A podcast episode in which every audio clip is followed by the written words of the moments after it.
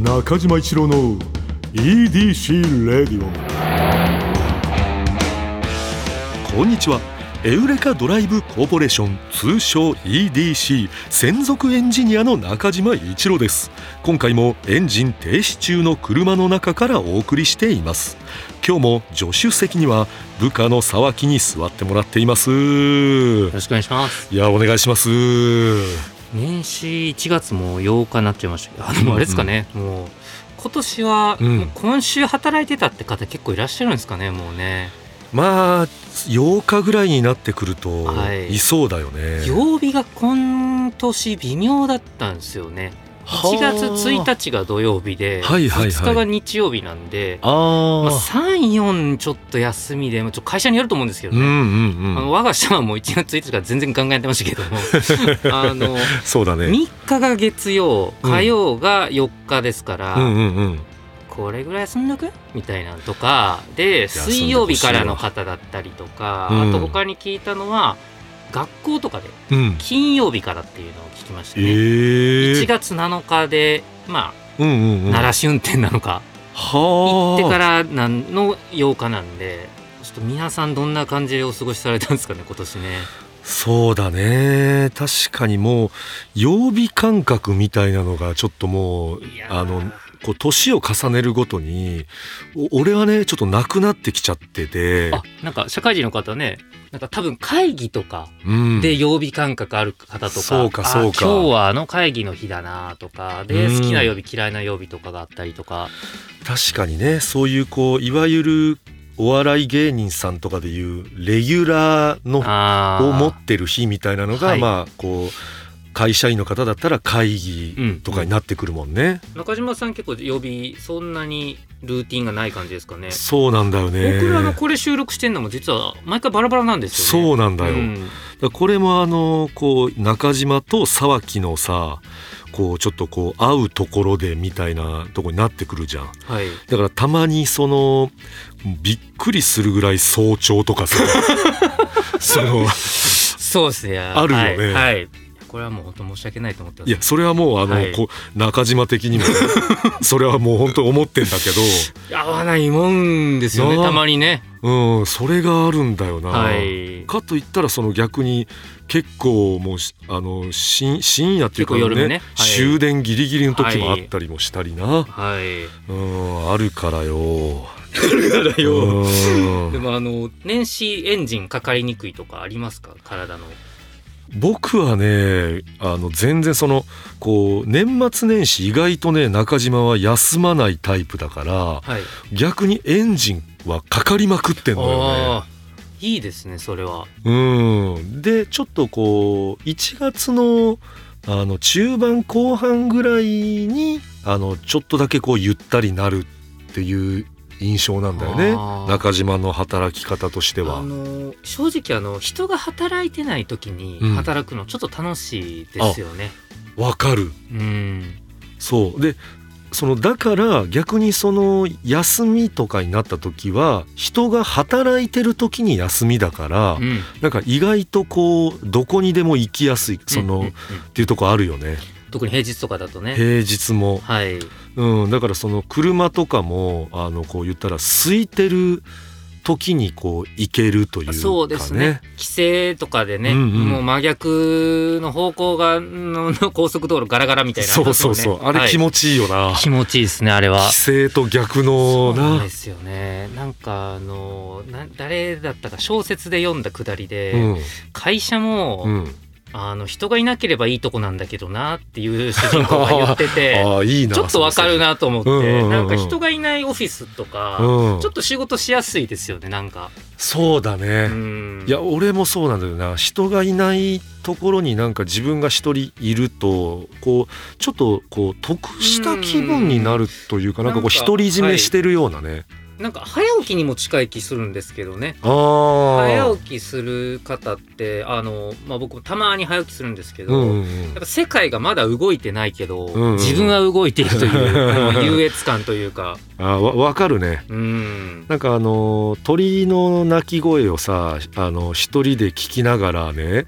あのこう通勤してる時とかはななんだろうなこうき気持ちがこうスカッと晴れるんだよな、あの正直今日もちょっと早かったじゃないうん、ですきか、ょ今日も早い 今日は早かったいやーねやっぱりなんか道も空いてたしなんかむちゃくちゃ気持ちよかったですけどここ来るまでいや気持ちいいのよなんかその鳥さんもさ、はい僕はねあなんか自分のためだけに泣いてくれてんのかなとかそうですね他にオーディエンスいないですいよねないんで、はいなんかこう、うん都合のいいように解釈してねテンション上げてくるんだけども、で僕ちょっと今年から、うんちょっと早起きを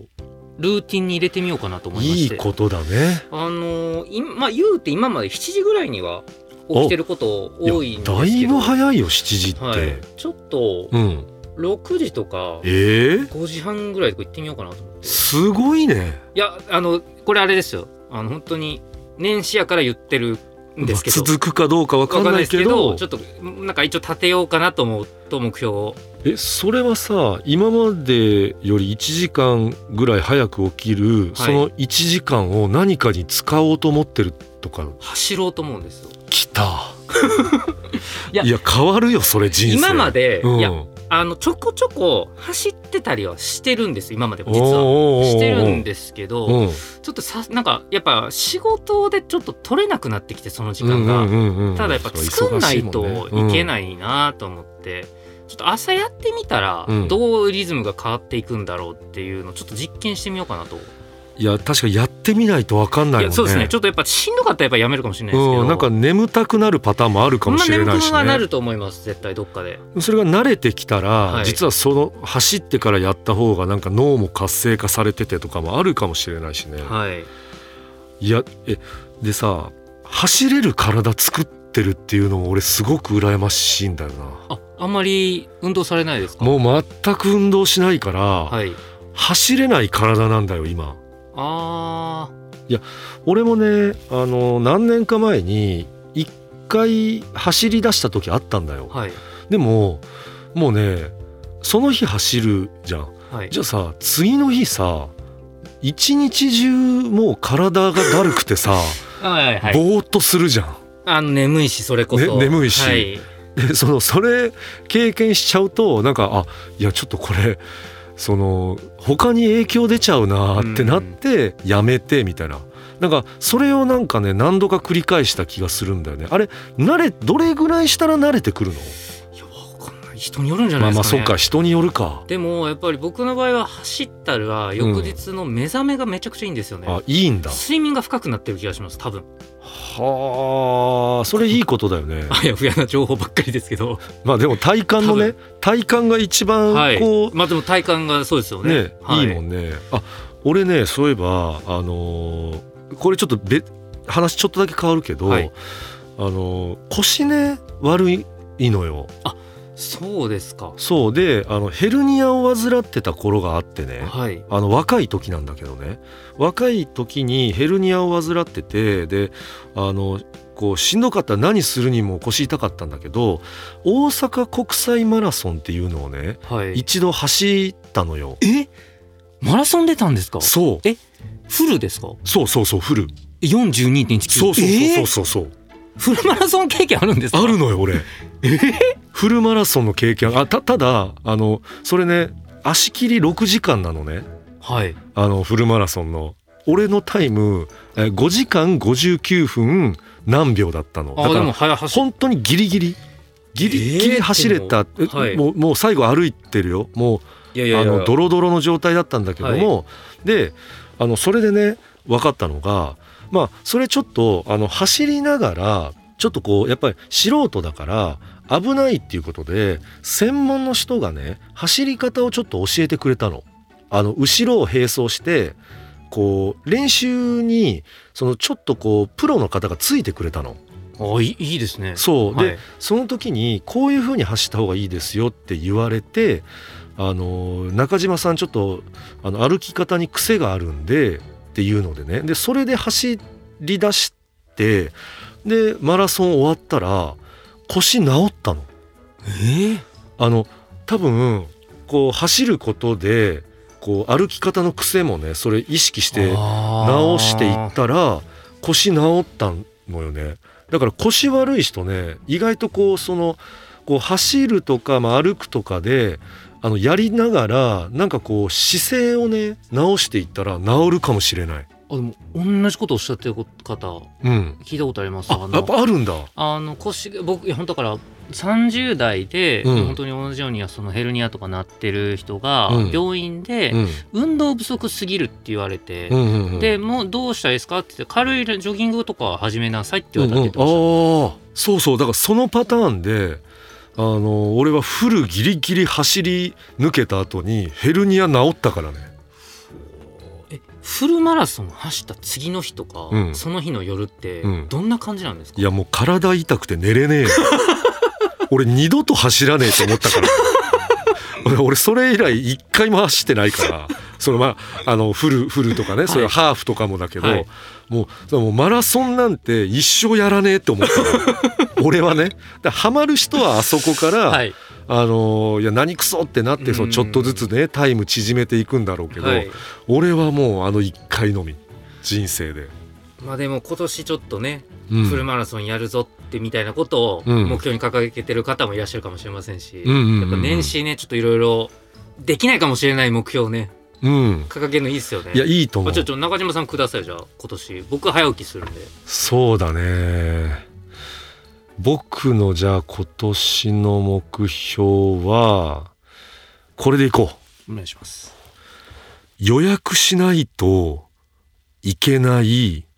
割烹へ行くあ結構ハードル高いかもしれないですよこ れなかなかねやっぱいやこれねビビりますもんねこれビビるでしょいやー結構難しいですよこれ俺ね行ったことないの予約しないといけない割烹予約しないといけない割烹これはハードル高いかもしれないですねこれまあ意外とあの俺も言っててはいなんか冗談っぽく言ってたんだけどこれでも結構厳しい目標立てたなと思った結構厳しい目標ですねそれうんいや簡単じゃないのってみんな思うかもしれませんけど、ういんや考えてみてくださいうん行ったことないところうん予算とかそう高そうでそうでなんか言葉遣い一つでうん「あれ何来たことないんですか?」みたいな舐められるから ないやそんなことないんでしょうけそどうまあないんだろうけどないんでしょうけそうなどんかで俺俺何度も予約しようとしたことあんだけど気になっていたんです気にはなってるんだけど、はいしようと思ってはなんかやっぱ最後の通話ボタンっていうかあのかけるボタンを押せなかったりとか